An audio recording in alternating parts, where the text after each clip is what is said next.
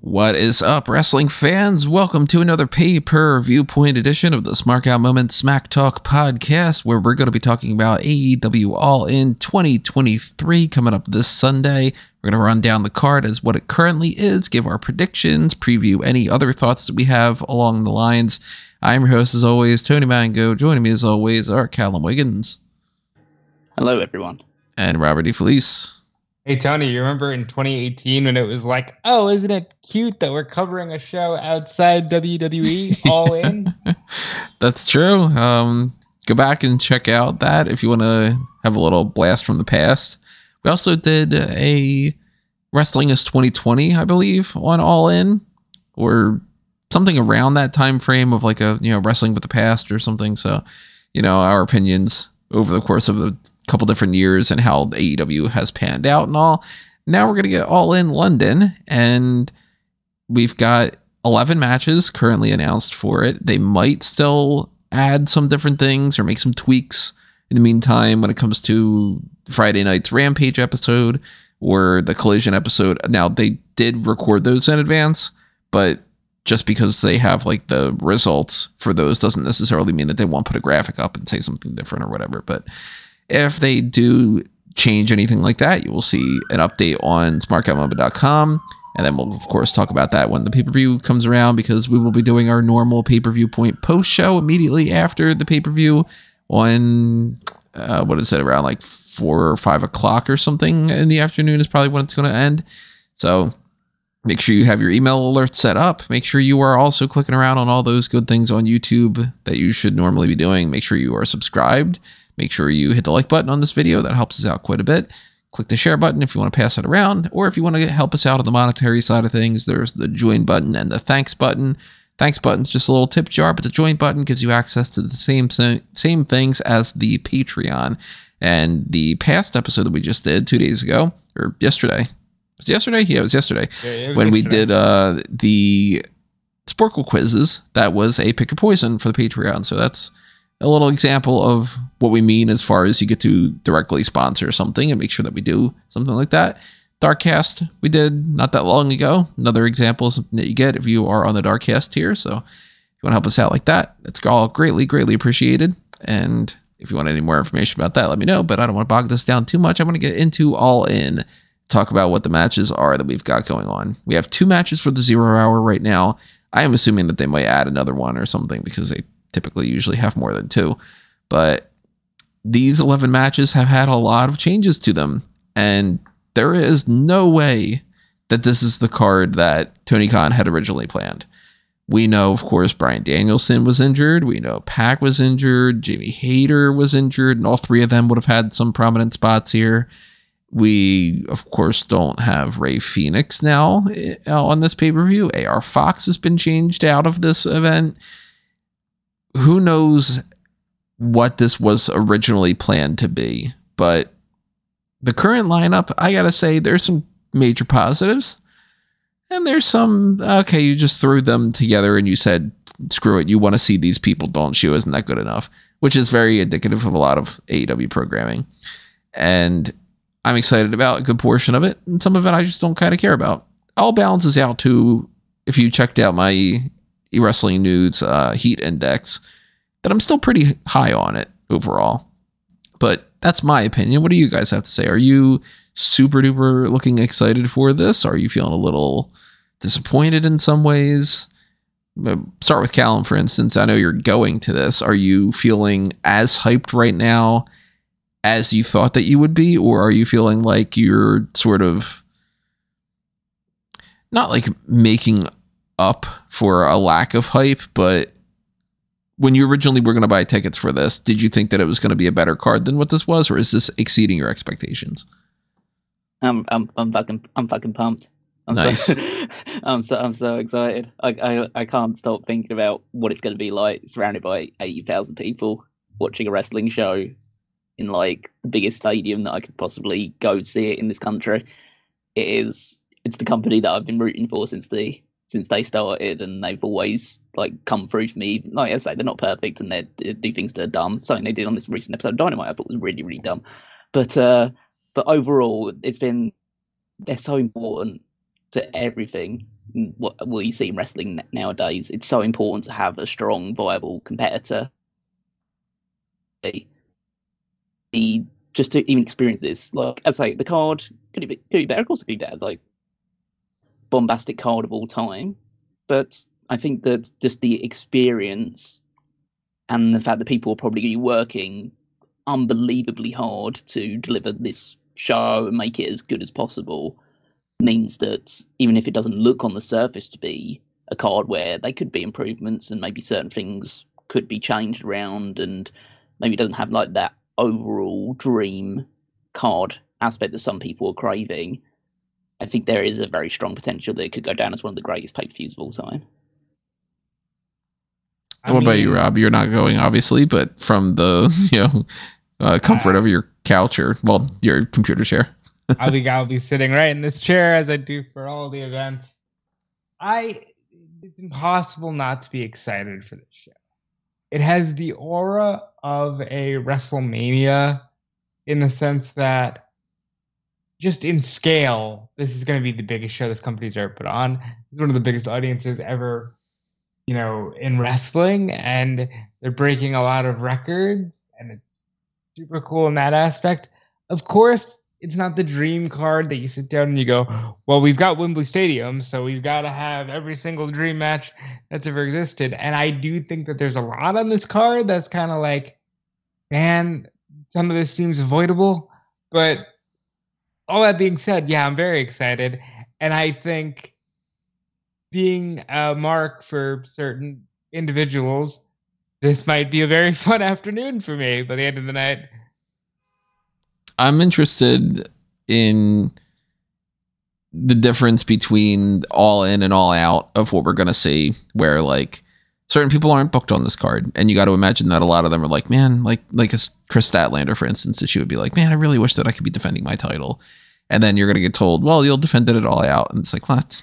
Yeah, I mean that's great and all, but at the same time, it's a little bit of a consolation prize. You think that they just fly her over to Wembley and have her do a zero-hour match with Ruby?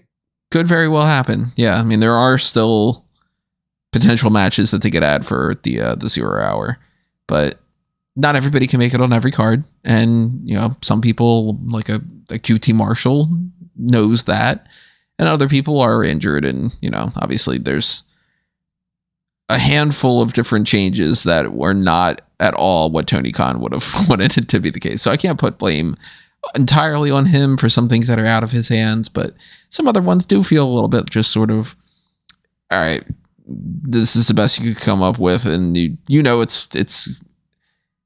Maybe we should think of a term for this, um, like we have the Brock Lesnar rule. Maybe there's some kind of a phrasing we can use for the idea that it's this isn't just an AEW thing. This has been an, a WWE thing too of the shut up. You know that people are going to have a good match. That's all that matters. Wait a couple weeks and watch the pay per view, and you'll enjoy the match. Maybe there's like some term we should make. if you have any suggestions, drop them in the comments below. Well, I think that actually the thing that's keeping, like as I say, I'm excited for the card, and I think the card for overall, I think looks really strong.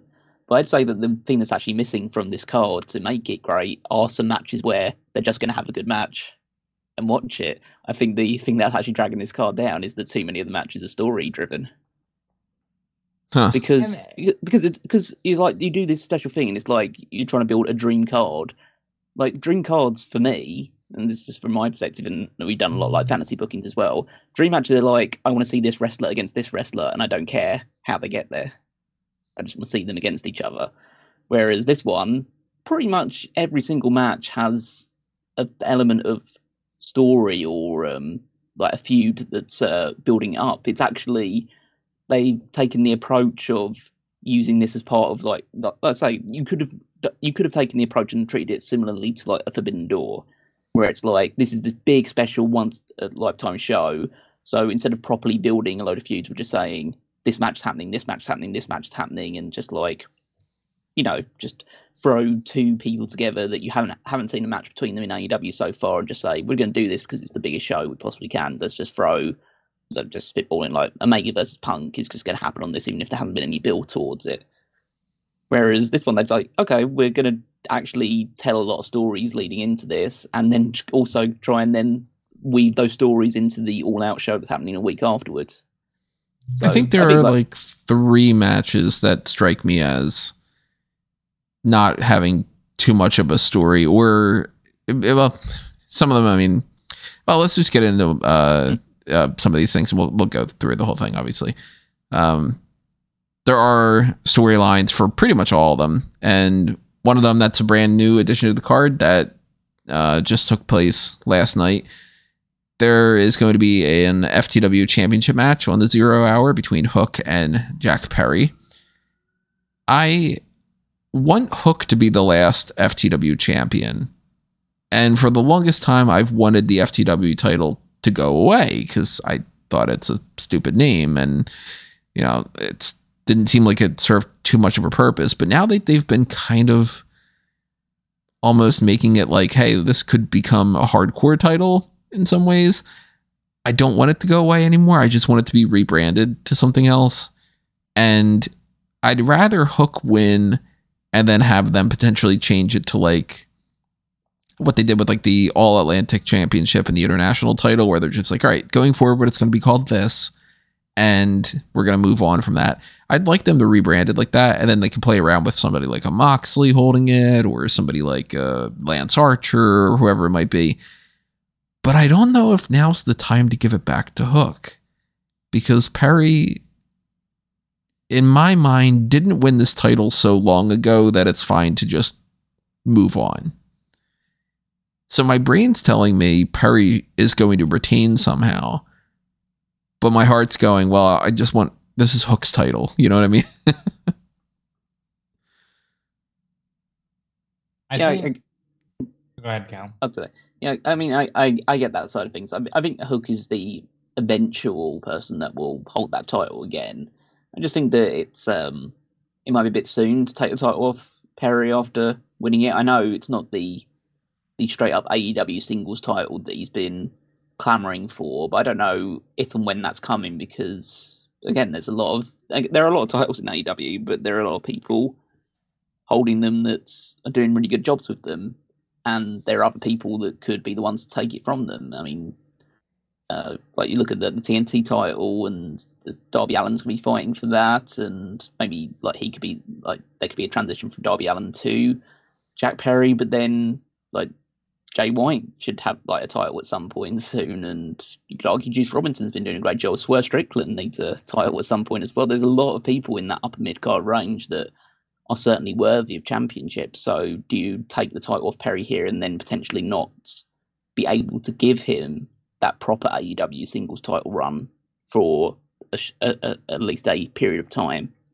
So I think you could probably have Perry get the victory here in some kind of shady way again and continue to build up to Hook's eventual recapturing of that title. This is a mental block I have, and I was thinking of this as Callum was speaking. But sometimes I get too bogged down in the idea of you got to do it in their hometown, man. And then it's Grand Slam's coming. So if you just want to have Perry squeak by Hook, that he can, you know, beat him in Grand Slam. Either way, I'll say whether it happens at Wembley or they stretch it out to Grand Slam. I think the eventual goal, since they've had Rob Van Dam and Hook say it, I mean, not Hook, uh, Jack Perry say it, I think Hook will retire the FTW title. I think he will win it, give it to his father, and move on. And that title will no longer be in contention. I think it will fit better at Grand Slam, but I kind of see them just doing it here. So I'll say Hook wins. I could very much see them doing it here to start off the night with the title change and just be like, okay, the crowd's really pumped for it. Actually, for that matter, I think that they're going to start off potentially with the unless they add any other matches to the card. Starting off with the tag title match. The tag titles for the zero hour. Yeah, mm-hmm. to bookend the whole night. I don't want to talk about that one quite yet. I want to see that for just doubling it up uh, for the main yeah, event. That needs to be towards the end. Yeah. Yeah. Um, but I could see them having the FTW title change hands in the zero hour because they want to put a title change on there. Spoiler alert. for what I think is going to happen in the ROH match. Um, And that wouldn't shock me if that ends up just being like, okay, let's give the title back to Hook. Or if they want to do something with Perry retaining and then drag it out to uh, Grand Slam. But Hook should eventually get it back. And at least that's where one championship could be heading. Another one is called the Real World Championship in quotation marks. And that's CM Punk defending against Samoa Joe. Now, this is one of those matches that I do feel is very much here's Punk versus Joe. And not necessarily something that they put as much of time and effort into that makes sense to me because there was the whole Punk and Ricky Starks thing. And then it's sort of just uh, Joe which gives me a little bit of an idea that maybe they didn't have any of that planned whatsoever. They had somebody else in mind for Punk. Maybe it was like Punk and Danielson or something. And then when that fell through, he probably said, Give me Joe to work with. I'm not feeling it, to be honest. They did just have their match. It's not like it's 10 years ago where I would have been more interested in it.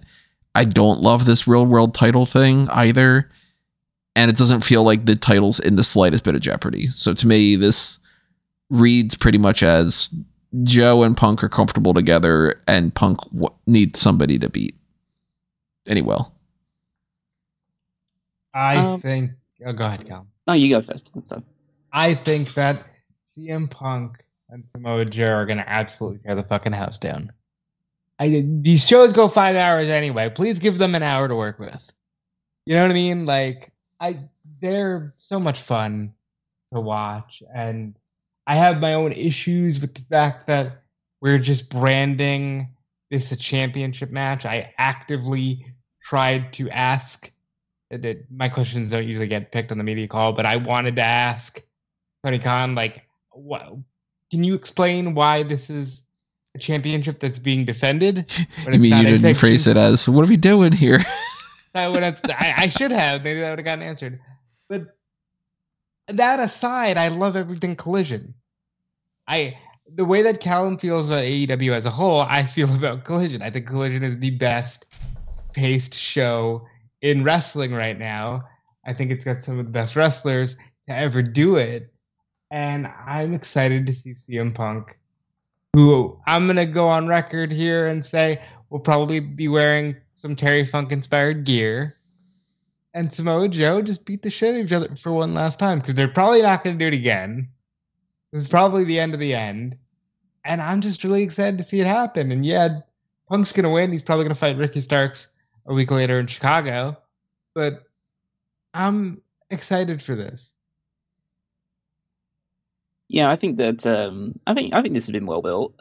I think that they had their match at the semi final with the Owen, but then ever since then, Joe has been pretty much very dead set on saying, I want to right that wrong. That's just like a fluky pin. It's not a thing. And for our our storied rivalry, we need to do it on the biggest stage. And yeah, so I think that they have done a good job with that. They've done a really good job in Collision in terms of balancing out the fact that Punk is both feuding with Samoa Joe and Ricky Starks at the same time. So, and obviously that Starks and Punk match will take place at All Out. So that's another match they'll be able to uh, highlight.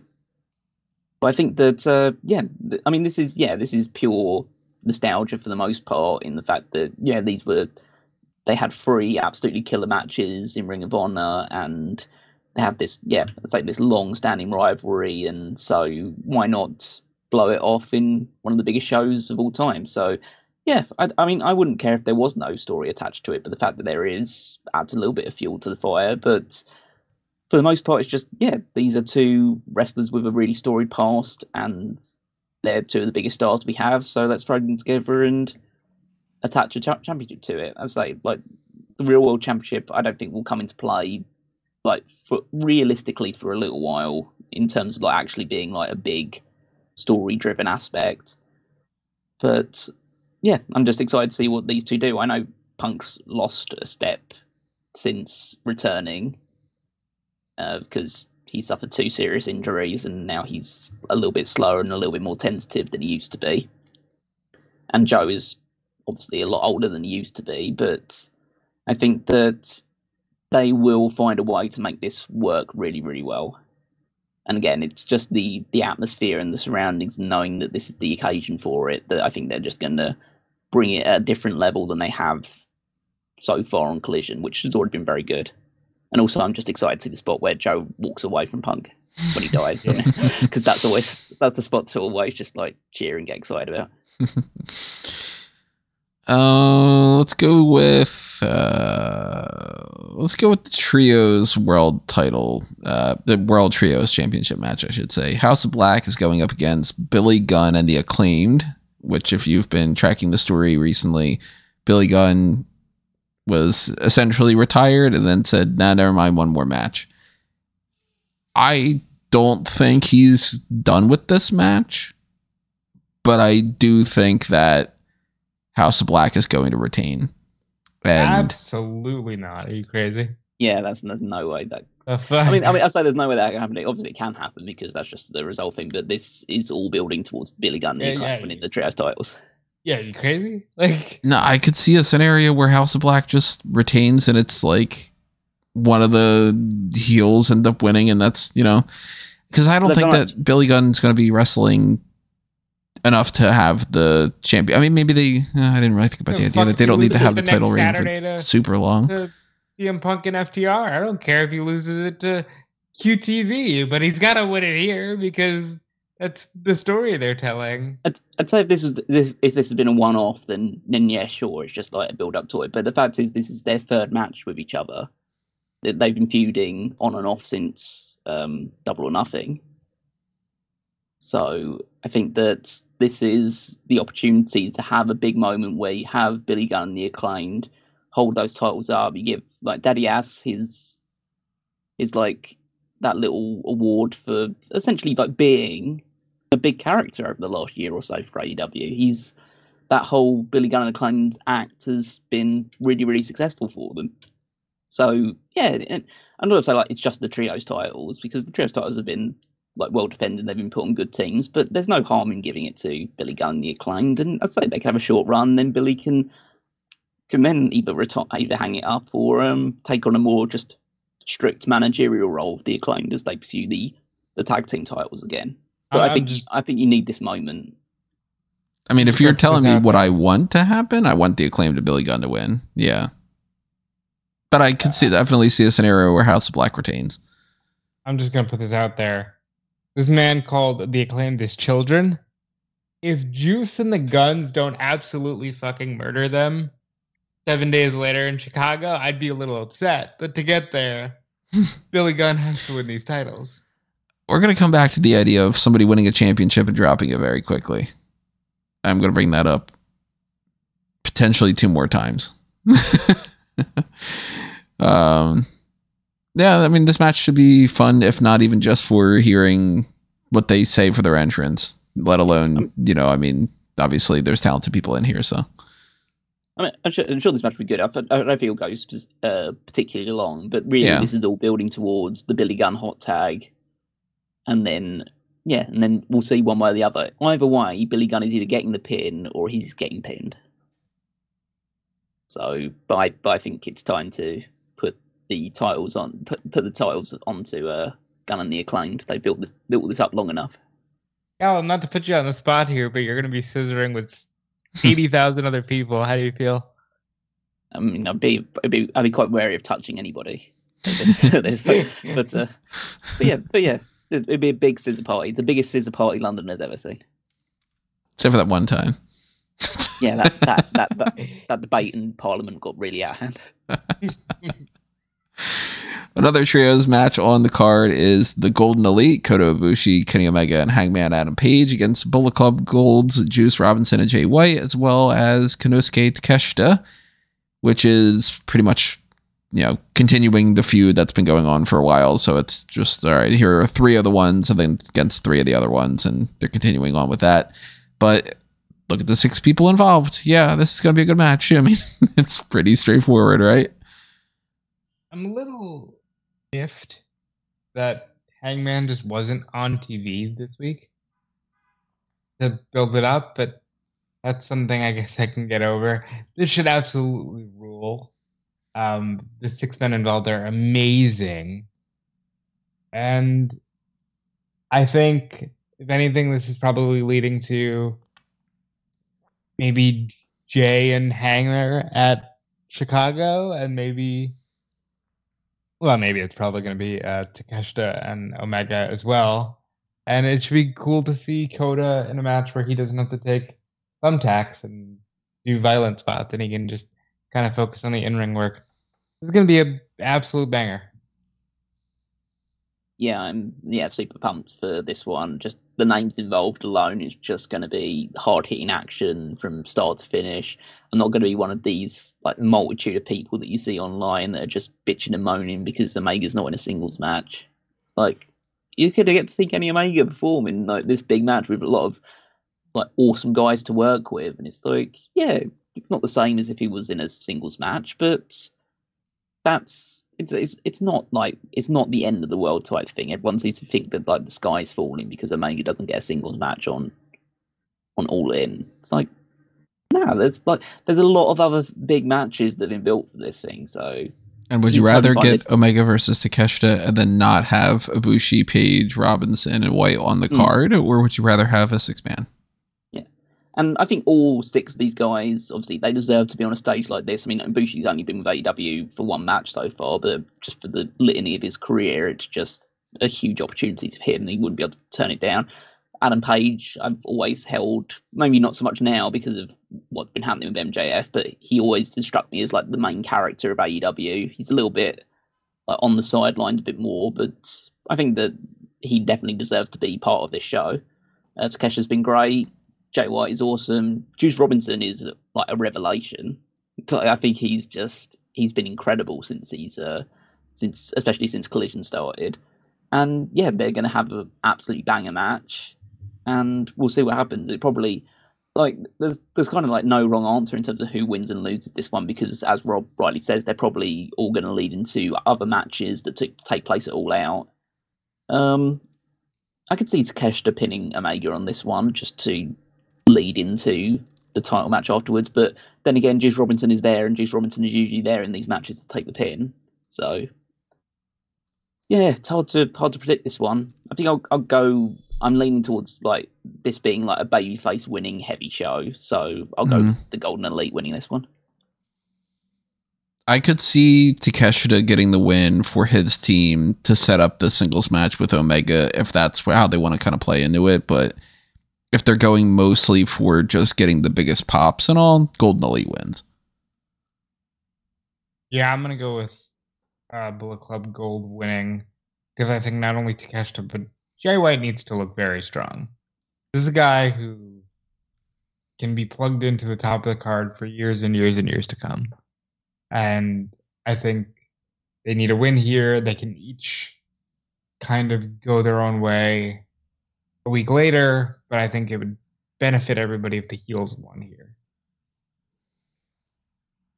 As far as the other members of the elite, the Young Bucks are getting that tag title match against FTR, unless something, of course, changes in the meantime. But at this point, I don't think it's really going to happen. But this one is one of those matches that I that they're just doing it to do it, and sometimes that's perfectly fine because the match is going to be really good. I know that Callum is going to be going absolutely nuts in his seat. Probably, maybe the show stealer match of the pay per view, but um, the outcome. I don't know. I was dead set on FTR is going to retain up until this whole Cash Wheeler incident.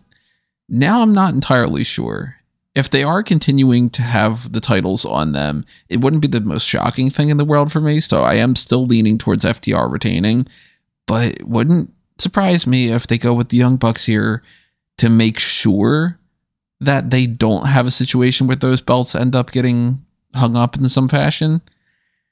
But I'm also going to say the addition to the Blackpool Combat Club team, when we get into that match, that's made me go, okay, I think I know who I would at least bank on being the next champions after this if the Young Bucks ended up winning or if FTR retains. I'm kind of looking like you're either transitioning to the Young Bucks temporarily because of that, or you're going to move on with FTR and follow through with the same plan, but it's going to all end up in the same spot. So It ultimately really doesn't matter in my mind who wins this. It's just whether or not they're going to pull off the match that everybody's hoping for. I think that they will, but I'm going to go FTR retaining actually. I had the Young Bucks winning before this because we need a babyface Young Bucks run. The run that we had was fun, but it was a largely like silly based run. And I still think that AEW hasn't given people that fun, you know, cleaner Omega babyface, fun Young Bucks run at the top. And there are obvious reasons why they didn't do that. They went with a heel run instead, so it didn't look like, you know, they were just putting themselves over from the get. But I think now is the time to do it. And the situation with Wheeler being what it is, even though Tony has been very clear, like it's inconclusive. I, we still don't know all the details of that. I think either way, the Young Bucks are winning because I think they need a good run. I'm not gonna say it's their last run ever, but like it could be. You never know. So let's let's enjoy it, you know. And I think they're gonna win here in what should be a phenomenal wrestling match. Yeah, I'm I super excited for this match. These are two of the greatest tag teams of the modern, modern era going up against each other, and in the third in their trilogy, so they're going to be playing back a lot of stuff from their their previous matches. So a lot of callbacks, a lot of fun spots. I'm super excited for it. I think that I think yeah, I'm on Rob's side in the the Young Bucks. I think going to get the victory.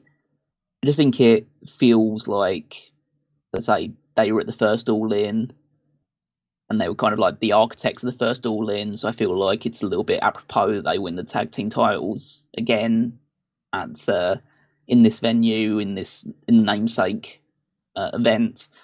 FTR, I think, I think it's even though there's a lot of stuff with the inconclusiveness, and obviously there are, yeah, as I say, there's a lot of investigation and a lot of stuff still to go with what's going to happen with Cash Wheeler. But I think you need to take a safety first approach with that and by that I mean they definitely should drop the titles here to the Young Bucks. They're a, a safe, as safe a pair of hands you possibly can have.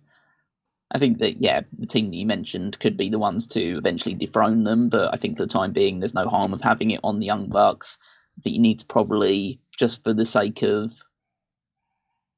what could potentially be happening or what could not happening, not be happening, take Cash Wheeler off TV for a while and just have Dax wrestle as a single or wrestle alongside Punk or something like that for a little while.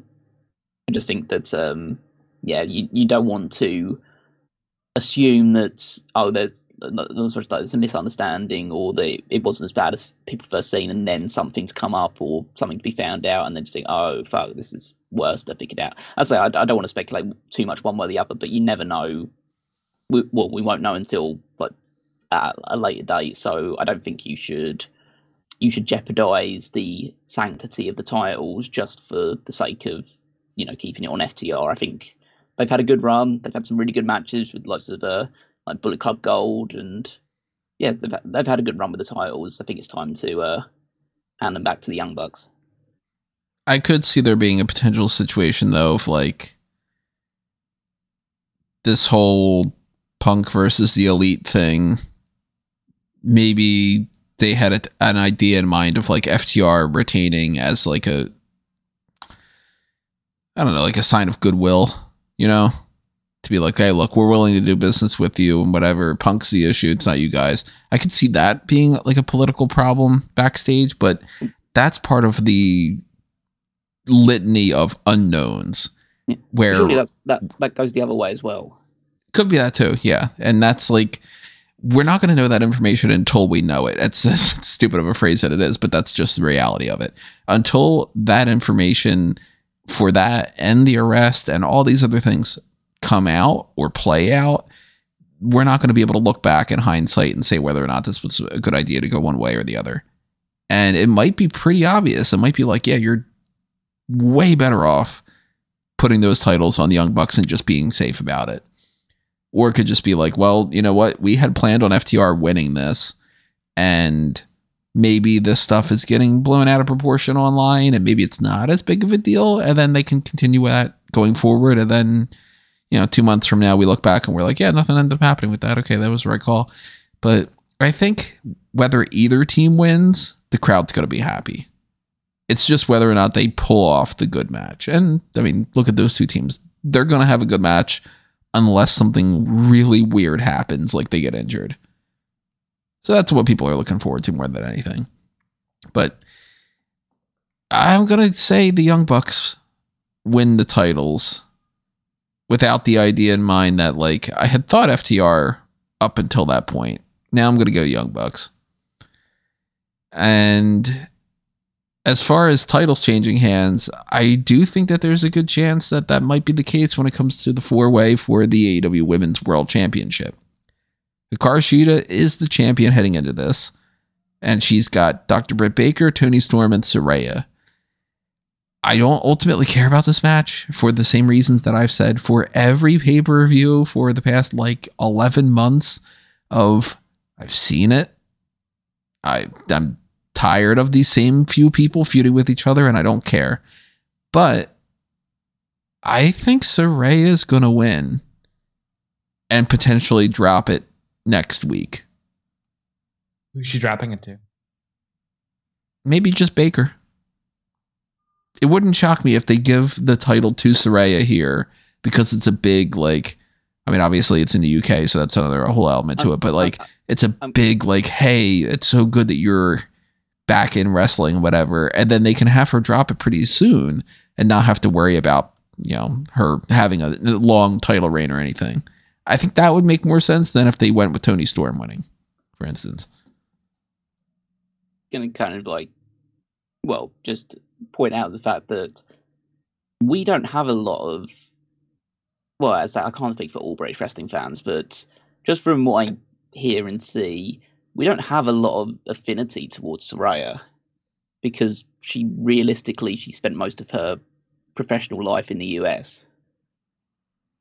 Like she's like she came over to the US in like her late teens and was part of NXT pretty much from that point onwards. She she wrestled in the UK from like her early teens until mid to late, and then she's bit, she's lived in the US for half her life. Yeah, and we don't really also well, and just speaking again, can't speak for all AEW fans, but no one really wants to see uh, Saraya be uh, women's champion because she's not really that good, and uh, so I I kind of think that well, I'd like to think that they can steer past that point. Again, I'm not saying it's a it's an, a dead certainty that she's not going to win the title because there is a very real possibility that they give her the title here.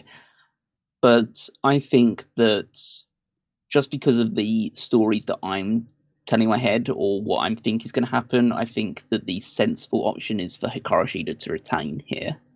Hmm. I think that Tony's just been the champion, been very successful as champion. Had would have no problem doing that as, as well. But and I'm liking her new direction of her character to being like a uh, like a very um uptight actress behind the scenes.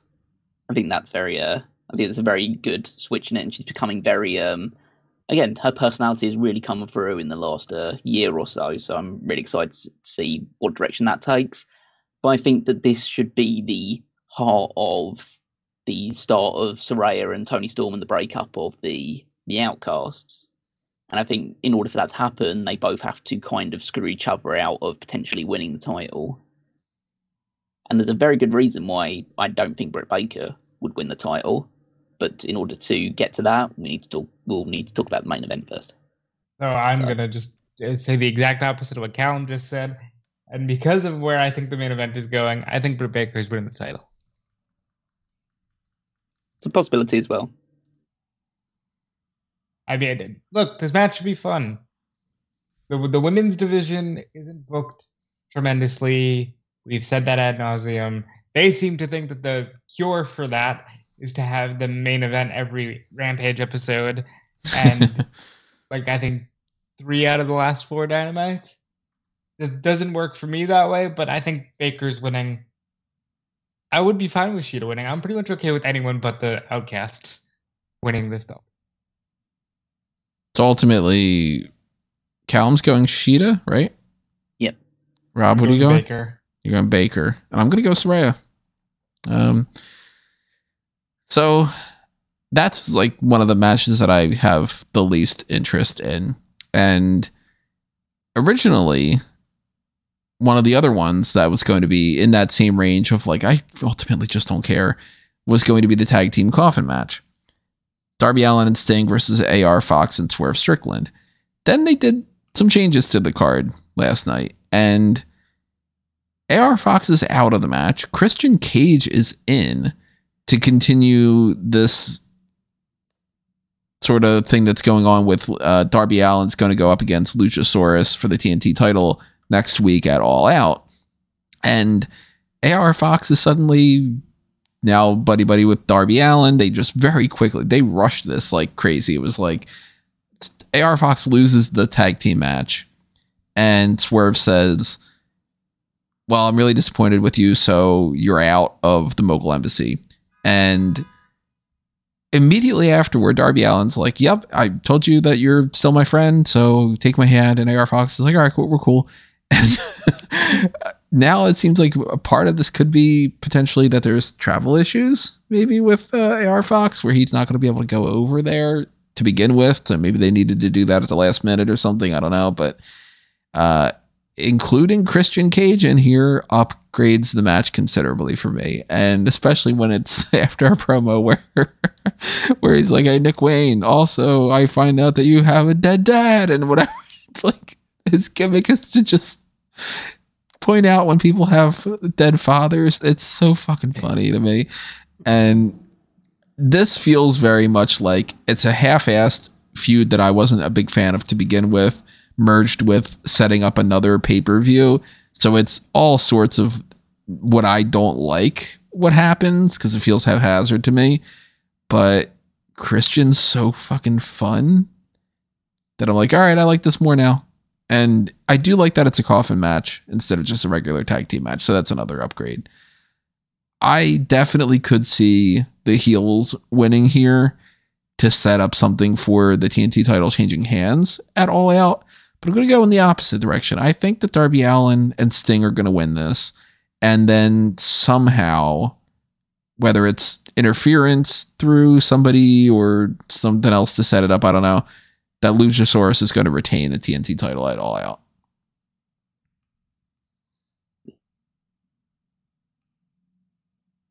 Excited about this match now that Christian's in it, and it's not because that Christian's Christian's awesome. So I can't say I'm less excited because Christian's just amazing, and I'm glad that he's getting this opportunity to be in this match.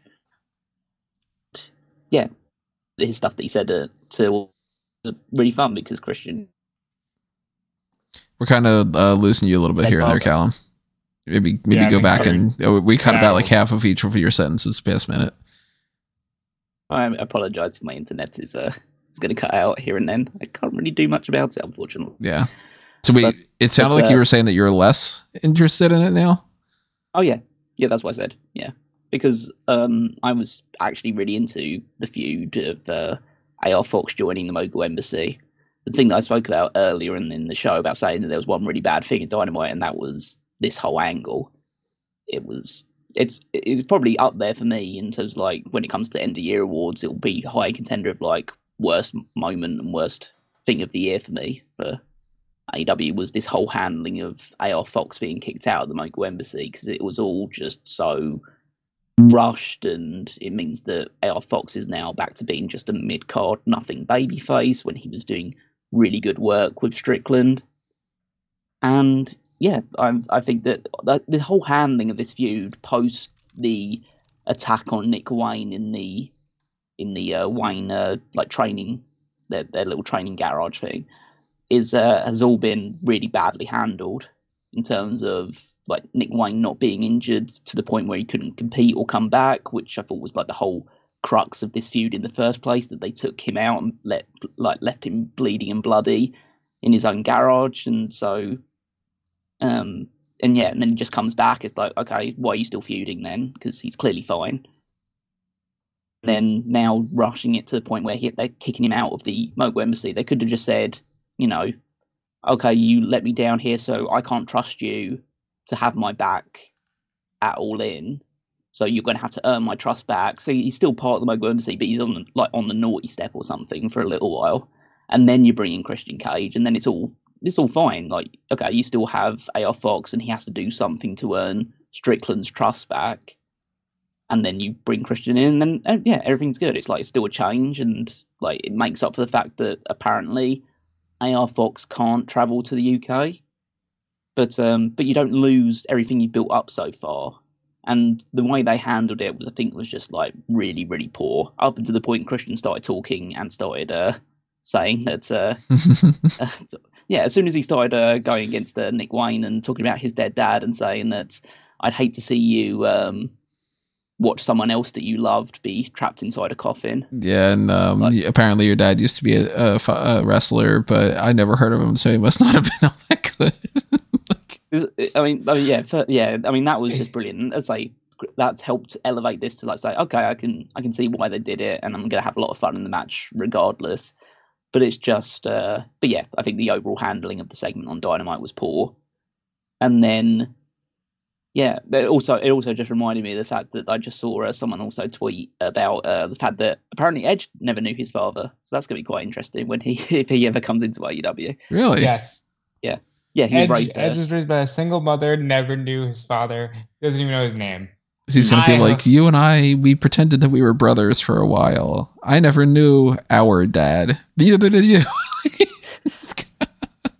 I I had a dad. That's why you spend so much time at my house. like, yeah. I, I, think that there's there's no way Sting's losing in Wembley. So yeah. go for the baby faces winning. Gonna look.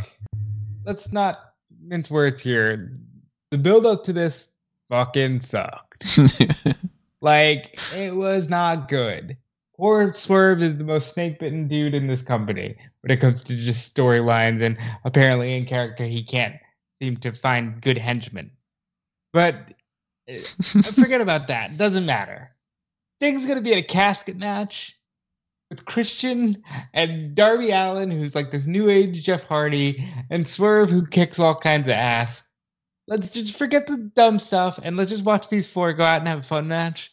Because, like, that's what this is going to be. And Christian and Darby, by the way, fucking ruled on Collision. So let's just have fun with this. And it's Sting and Christian. They've worked together, which is for Sting and AEW a very rare thing where he's actually worked with the guy before. So that'll be fun. This whole thing's gonna be fun. Storyline sucked, but what can you do? I'm looking forward to it. Are Big Bill and Brian Cage sold teaming together? No, Big Bill's now managed by Ricky Starks. So I was gonna say, isn't it about time that Brian Cage just like left the Mogul Embassy and became part of that whole like the?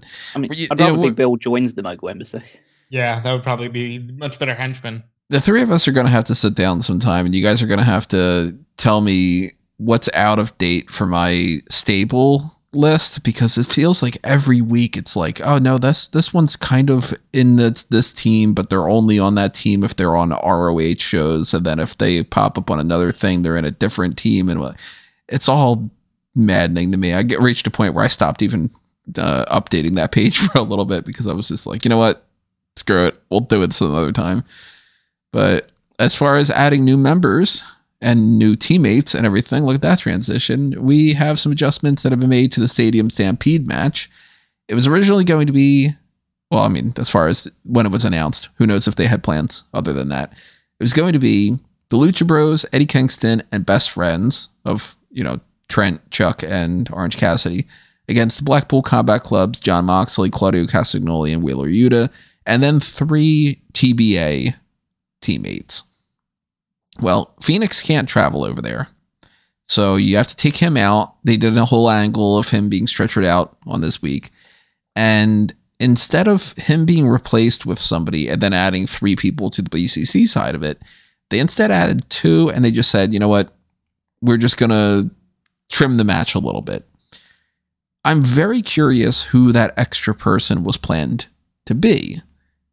And I still think that that person's going to come out and interfere because this is a stadium stampede match. It's no DQ. We're going to get people brawling all over the place. I think that that's going to be the difference maker that gives the edge to the Blackpool Combat Club. And I think that they were going to win anyway. But whoever that extra person is, will come out and make it in uh, in an uneven numbers game to where that team wins. But the two additions were Santana and Ortiz. And you know what? That's pretty cool to see that they are working together again, that they are back. And that's the team that I was saying earlier. Now is the time. Put those tag titles on them. For some reason, it didn't happen during that whole big beginning stretch of like the first few years of AEW where it felt like a different company than it is now. And we've heard all these different things about that they don't want to work together, they're not a team anymore, so on and so forth. They're working together in this. You can assume that they probably sorted out whatever that problem was. Give them the belts. I want Proud and Powerful to win these tag titles soon enough. And I think that winning this match not only can give them the reason to say that they deserve a title shot, but for that matter, I could see Jon Moxley beating Orange Cassidy for the international championship. And if he gets the pin on Cassidy or whatever kind of machinations that they really want to do with that, I could definitely see two titles coming their way towards the Blackpool Combat Club group. Whether or not Santana, I'm assuming that Santana and Ortiz probably aren't officially in the BCC, but I don't know. They haven't clarified that yet. And um, I'm definitely going with Babyfaces losing this one. Callum, how excited are you to see a Wembley Stadium stampede? I mean, it'd be interesting to see how it's uh, how it functions in real life. I wonder if they'll climb up the uh, the famous Wembley stairs, which is what every football team climbs up towards, uh, like when they have a, like a trophy presentation or something like that. So, so they might fight all the way up those. I think there's like ninety odd steps of those, so it'll be a bit of a, a uh, bit of a slog. But yeah, I, I yeah, I'm just excited to see how where they go across this entire uh, across this entire huge stadium. There's so many places they could explore. But um, I think this is like probably the best example of managing to balance the fact that they've got a pay per view this week and then the pay per view next week, and the fact that you put these guys together in this huge stadium stampede match with like tons of like yeah, which is like huge and like it's it feels like a big event and it feels like it's befitting a venue like All In and Wembley Stadium. And then from that, you can build loads of singles matches or tag matches that you can then have for All Out. Like like from this, you probably can have Moxley versus Orange Cassidy, Best Friends versus Santana and Ortiz, and Kingston versus Claudio for the Ring of Honor title if you wanted to. You could build all three of those matches in this one thing here if you yeah, if you wanted to go in that direction. So yeah, I'm super excited for how this comes together. I think that the fact that it's now five on five is maybe to its benefit.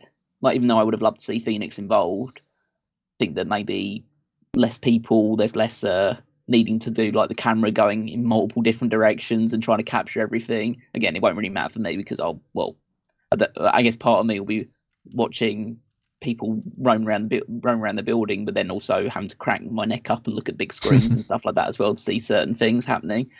But yeah, I think that Santana Ortiz it is good to see that they have, as I um at least by what I saw on the uh, like the Fightful uh, post show for uh, the latest episode, Dynamite says that they're still not on positive terms, or at least not friends still, but they are.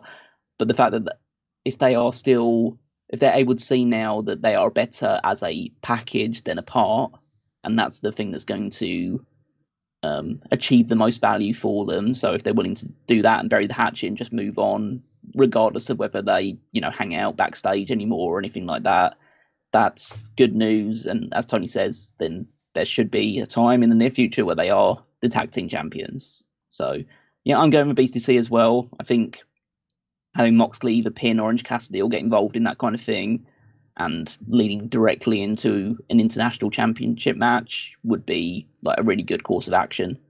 But I want to see Kingston do something to Claudio that's like half kills each other, half kills each other, just to, just for my own amusement. Yeah, I first of all, I want to say that the story to get here was a lot of fun, and I I think I really have to credit the way that they've used Renee Paquette. I oh, like. Oh, she's that. been amazing. Yeah, she's, she's really doing like so good, doing. so good work recently. and you know, having her try to do her job with Eddie and Eddie just realistically going, your husband just did. Why are they sending you? Don't talk to me. I'm gonna finish it at Wembley. That's it's not overdone dramatic. Well, you're sleeping with him, you know, like it's not that, and it's just it, it punches in the right way. And I think this match is gonna be an absolute banger. I too would like to see Jon Moxley beat Orange Cassidy probably next week for the title. I'm not as sold on Proud and Powerful. I want to see them in a couple tag team matches first, make sure that they're still in sync, make sure the rhythm's still there. But yes, obviously, I'd like to see them get the belts at some point. I want to see the best friends get the belts at some point because I think that early generation of tag teams got absolutely screwed because of the amount of names that came into the company.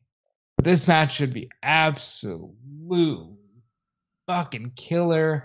They should be going everywhere. I want to see Claudio do some kind of crazy giant swing that you can only do in a stadium like this. I don't know where he would do that. Maybe he does it on those stairs that Callum was just talking about.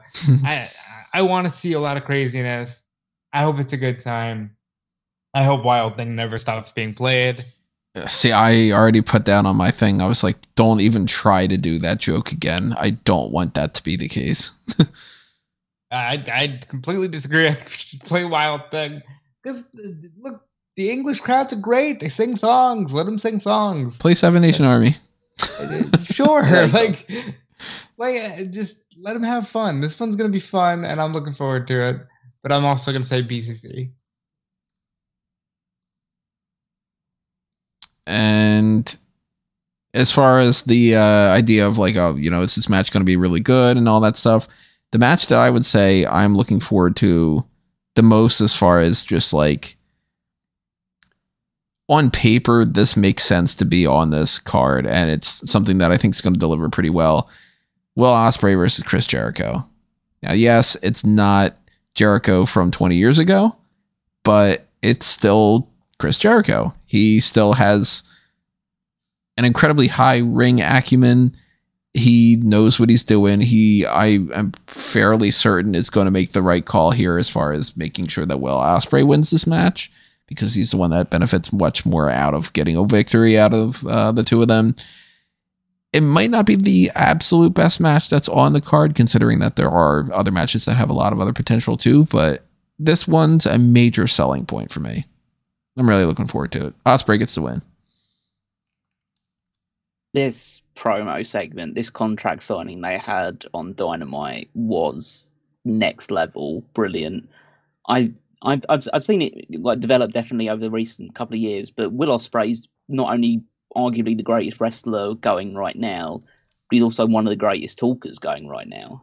And I think that the gravity and the seriousness in which he approached the like why he this match is so important to him, why it's going to events like this are going to help establish him as the best in the world. It's going to help him make a lot of money when his contract is up with New Japan Pro Wrestling in six months' time, and it's going to mean that uh, he can like get a good as possible living for his missus and his um and his uh his four year old step yeah stepson afterwards. It's the uh, yeah I think that he added a lot of weight into this, and I think Jericho Jericho was a little bit heelish in his approach to it in terms of talking about how like without him like he wanted to have this match with Ospreay and telling Ospreay to like tone his style down and like talking about how he, like he didn't end up in a wheelchair because of what Jericho said and I think Jericho's going to play end up having to play heel in Wembley. I think Ospreay is the way that he approached this. I think Ospreay is going to be.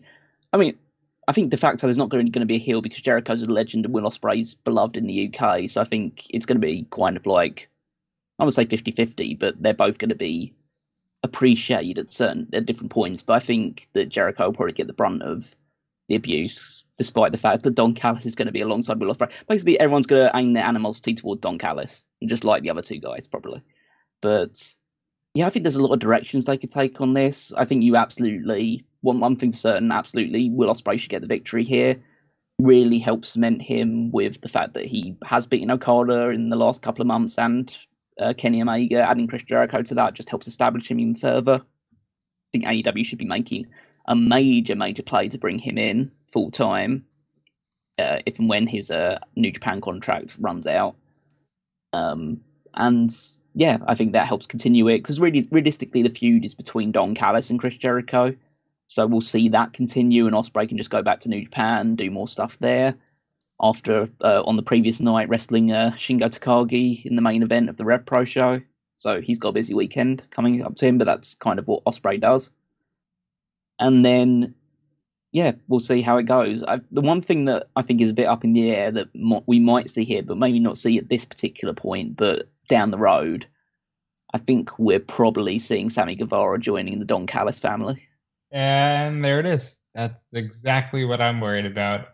I wasn't worried about it until last night, where you're like, "What are you doing, Sammy?" And Sammy's like, "He's my friend." As soon as that came out of his mouth, I'm like, "Oh, fuck!" He's completely draining the Don Callis family. Really, I didn't get that vibe. You know what the weirdest thing about it is because I totally got that vibe as well. And the weirdest thing about it is he's actually getting good baby faces, baby face reactions now after so long ago, and now they're gonna say now he's gonna turn heel on Chris Jericho, and this is like, wow, Tony really likes to play with this guy, doesn't he? he really likes to just like mix things up a little bit more. But um, I mean, I'd be totally down for it. I think um, I think the long term vision needs to be that you need to have a Sammy versus Jericho feud at some point. Like they've been attached to the hip pretty much since the start of the company. So I think that there needs to be a rivalry between those two, and it needs to. And I think Don Callis is the perfect instigator of that.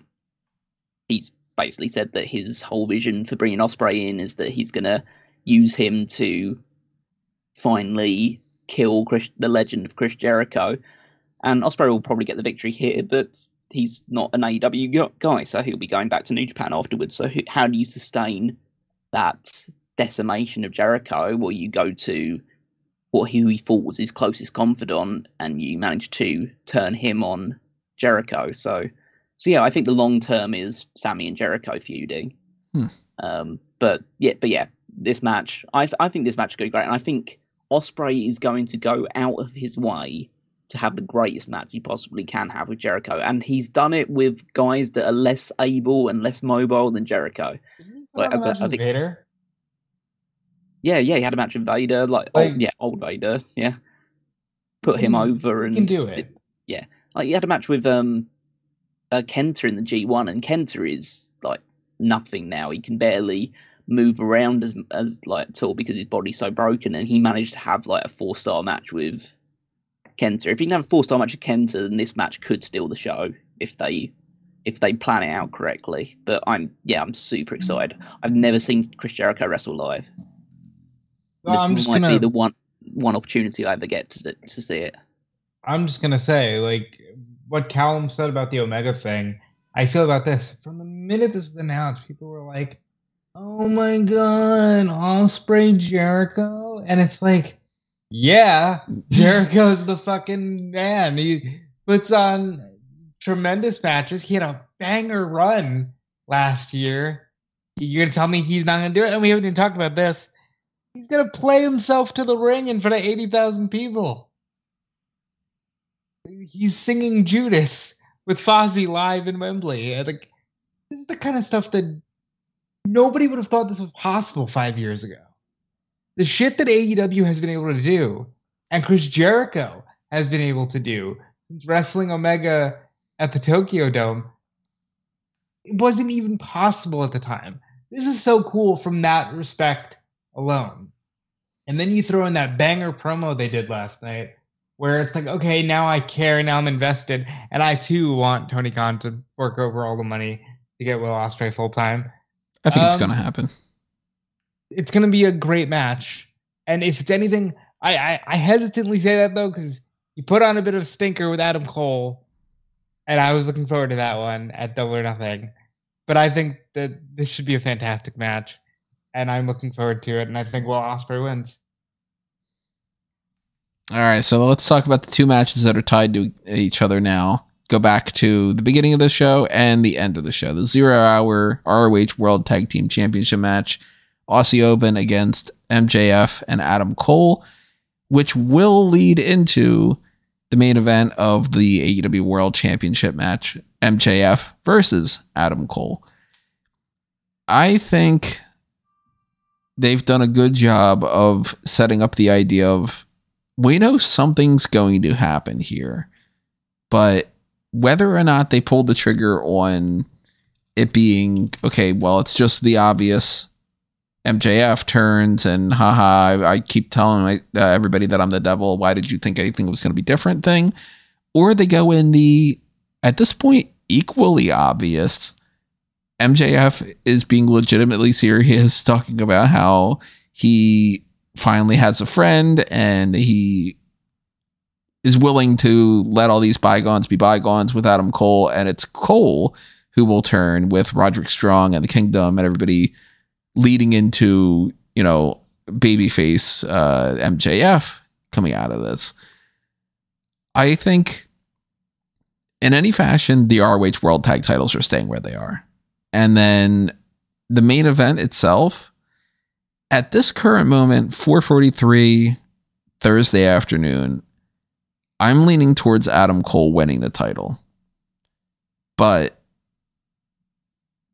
I'm not even at like a 52% on that. I'm barely at a 51. I really kind of can't call this one, and that's really interesting to me. My fear as it stands at 443 on Thursday afternoon is that they've made it so obvious that Adam Cole is ready to turn that they go, ah, did you really think MJF is going to be a nice guy? Because Tony's right. Both things are equally as obvious at this point. What's not been seen yet is MJF is a legitimate babyface. So I hope they go in that direction. I think Adam Cole leading a new team of the Kingdom, Roderick Strong, Britt Baker, and pray to God, Kyle O'Reilly. I don't know what his status is, but we're, we're just fantasy booking right now. Even if it's just Strong, Taven, and um, Bennett, And Bennett, yeah. wouldn't they potentially be the next trios champions after the acclaimed Billy Gunn win? There's that. You There's know? the fact that Adam Cole hasn't resolved his issues with the Bucks and Kenny Omega. There's there's a lot of meat on the bone here. There's a fun power couple option of Baker Cole at the top of the company. They were literally the focal point of your uh, reality show. You can kind of do the heel Cody and Brandi thing that you never got to do. Um, there's a lot here. I don't know how it shakes out in terms of like, you do the turn at the tag match, or do you, you know, do it at the very, very end of the night? Either way, I'm gonna say Aussie Open retains, and we end the night with Adam Cole winning the world championship. Before I go into talking about this, because I could, I could wax lyrical on all the stuff that's happened with this angle in the lead up to it. Uh, first question for Rob: Do you think Adam Cole made the right decision of leaving NXT? Yeah, I mean, like, it it was a rough one at first. Not gonna lie, he was my when we did the end of the year awards. He was my disappointment of the year, unfortunately. But they finally got there, and if they, they can kick this in the way I'm hoping they do, then yeah, I think we'll finally start to see shades of that Adam Cole in AEW, which is what I've been waiting for for two years now.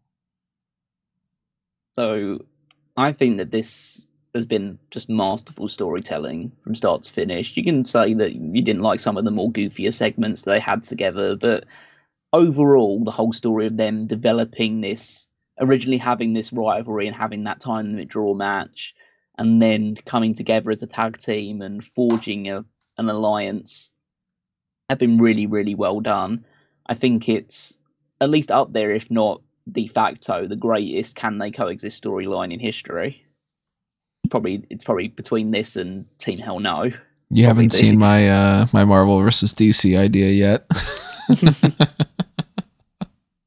until I do, then I will I will say that this is this is the greatest. Then, um, and yeah, the as you guys have described, like the best thing about this, beyond just how how over the team is and how well they've positioned each other and how they've teased things but haven't deli- like like f- gone too far in one direction or the other. It's so it's so on a knife edge because it can be either one of them, and it makes total sense for it to be either one of them that makes the turn and joins up with the other guys and leads that faction. It can be either one as the as as your uh, champion. It's whether you want to keep Adam Cole as like the babyface guy because like it's like Adam Cole's a super likable guy in reality, but he is but on TV he's so much better as a heel. And MJF, but MJF is now like a super dynamic babyface, but hasn't had to change anything about him to be that babyface. So there's that aspect. There's that whole bidding war of 2024 thing. Do you need MJF to be the world champion for the that whole story to really work, or do you need him to be chasing the world title? And maybe say like that could be the incentive for him re-signing with AEW is that he needs to beat Cole and take that title back, or just even give people more interest in the idea of oh he lost the title. Is he going to stick around then? Mm. Yeah, yeah, that, that that aspect of it as well. So there are multiple different ways to go. And as I say, like they both have histories of turning on people and being that that vicious heel character. So yeah, mm. it's completely on a knife edge, and it's just as I say they could do it multiple different ways. Obviously, they're not winning the Ring of Honor tag team titles. Everyone knows that. That was the opener going retain.